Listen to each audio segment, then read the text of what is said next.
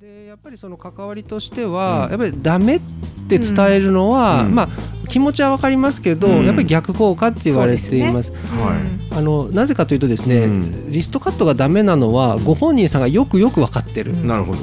で自分はこんなことしちゃってる自分はダメだと思っているところに、まあ、ご家族や、まあ、周りからダメだよ、なんでそんなことするんだって言われたら、いやもう分かってるしっていうモヤモヤが出てきますよね。うん。そうすると、はい。リストカットってどういう時にやるんでしたっけ、うんもやもやしてるんですね。そうなんです。またモヤモヤを増幅しちゃうんですね。そうなんですね。助長しちゃうそうなんです。だからそのいやダメって伝えちゃダメだと言ってるわけじゃないんです、うんダメなのはダメなんですけど、うん。そここちらの周りも感情的にその強く言うことでそれが解決するっていうよりもやっぱり助助長してしまう可能性が強いので、うん。やっぱりそれやめときましょうっていうのが一つ。なるほど。でじゃあどうすんのって話になるんですけどね。やっぱり低冷静に対応するということで、はい。あの一つですねなんかあのへちょっと硬い言葉なんですけども、はい。敬意ある好奇心っていう言葉があるんですよ。敬意ある好奇心。はい。なんかごめんなさいもう本当教科書的で申し訳ないんですけど、うん。あのえっと触れにくいテーマだと思うんですけど、はい。い、や大丈夫っていう気持ちを持って、うんじゃあなんでどういう時そういうしちゃうのって、うんでじゃあそれしなかった時どうしたのっていう、うんそこについて話し合いを持ってもらうっていうことなが大事だって言われています。うんこれ冷静に話し合うっていうことなので、あの例えばご家族だと近かったりとかですねこれまでのご関係もあってなかなか難しいっていうのはうよくわかります、うん。ただ、うん。そのそれやってるあなたはダメだからっていうことでもう突き放すのではなくって、うんどんな時にしちゃうのかとか、うんできればですね、うん。しっかりコミュニケーションをとって、うん。あのあなたも困ってるよね。一緒にじゃあ辞める方向で相談しようとか、うん。どこかに一緒に相談に行かない？みたいうんな関わりをしていただけるのがまあ理想うん。なるほど。ですね。うん。なるほど。ねそのさっきうのんイメージの部分とうんか、はいはい。りそのショッキングなうん。んだと思ううんんですよ。うん、いやそのわかりますわかります。はい。ね、あのリストカットしたっていうことってすごくショッキングだし、うん周りの方からするとどう対応していいかわからないっていう案件お酒飲むのとやっぱりちょっとこう違うかなっていうところはね、あるんですよね。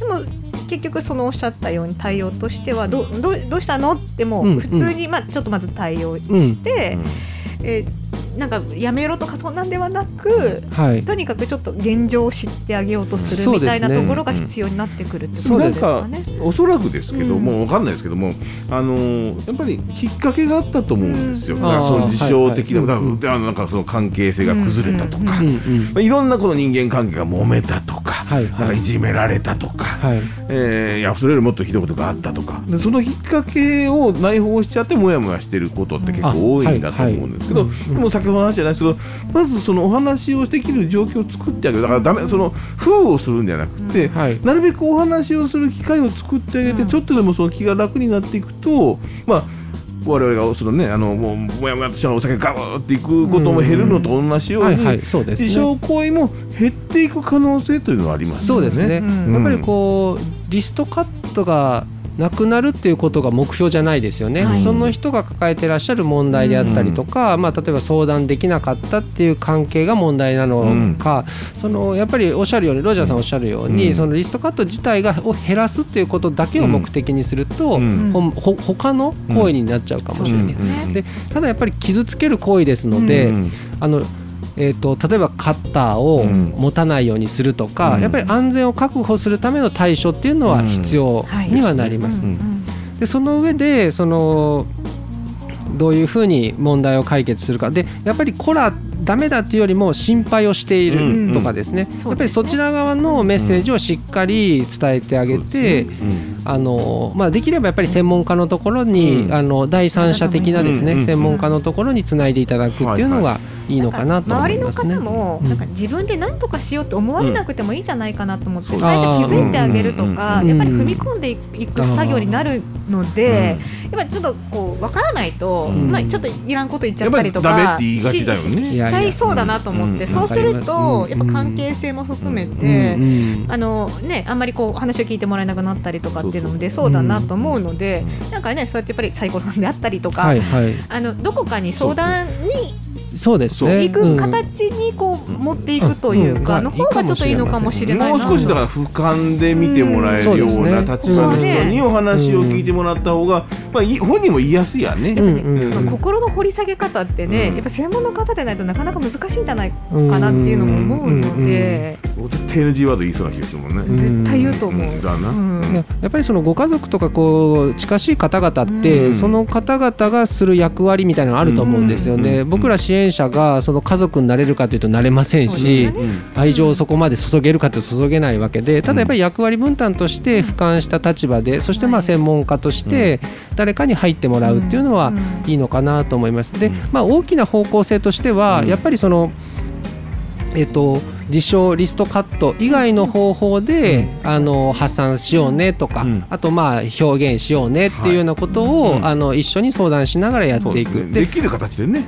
うん。まあ、依存になっちゃってるので、うん。まあ、やっぱりそのやこうややめようって約束しててもやっちゃうんですよ。うん。うん。だからそこはまあ依存っていうご病気を理解した上で、うちょっとでもできたところを増やしていって、うん。うん。であともうちょっと広く言うとその他に楽しいことをやっていく、うん。うんうんそうなんかちょっとでもこう楽しいこと、うん。面白いなって思うことを少しずつ増やしていくような、あの支援にしあの生活にしていただくっていう支援になっていきますね。ちょっとスライドしてるだけでも違うかもしれまあね、ない。先ほどの話、楽しい部分がなくなったからそちらに行ったみたいな、ねうん話もありましたから、なんかちょっと見出してくるとまたバランスが変わるっていうこともねはい。出てくるのかなと思います。ちょっとこの辺をちょっといやでもあの10人に1人という可能性もあるということなので、身近に感じていただいて、まあ、難しい問題でもあると思うので、まあ、ちょっとね身近にとかそういった問題抱えてらっしゃる方、ご本人の方、はい、ぜひサイコロさんにはい、ごご相相談いただけければと、思い。ます。あのホームページ FM 鳥取の SNS からリンク貼っておりますので、はいあのちょっと行ってみてください。はい。では最後に一言井口さんからお願いいたします。いやー、うんちょっと今日の会話実は、えまあ実はというかだいぶドキドキはいしながらでしたけども、うんはいまああの本当に困ってらっしゃいますし、パーセンテージも割合も高い中で、あのどういうふうにそのサポートをああの触れてもらうかっていうことはやっぱり社会にとって大事なことだと思っています。まあ何かこうあのご家族様なりご本人さん聞いていただいて。何かのきっかけに、はい。あのなればあのありがたいなと思いますし、はい。あのよろしくお願い、えはい。変な終わりまあ、窓口がね分かりづらい問題でもあると思うので、はい。まあねぜひまずちょっとそう軽く相談してみるとかね、そううそね。はいいったところからでもいいのかなと思いますね。はい。はい、ありがとうございました。ありがとうございます。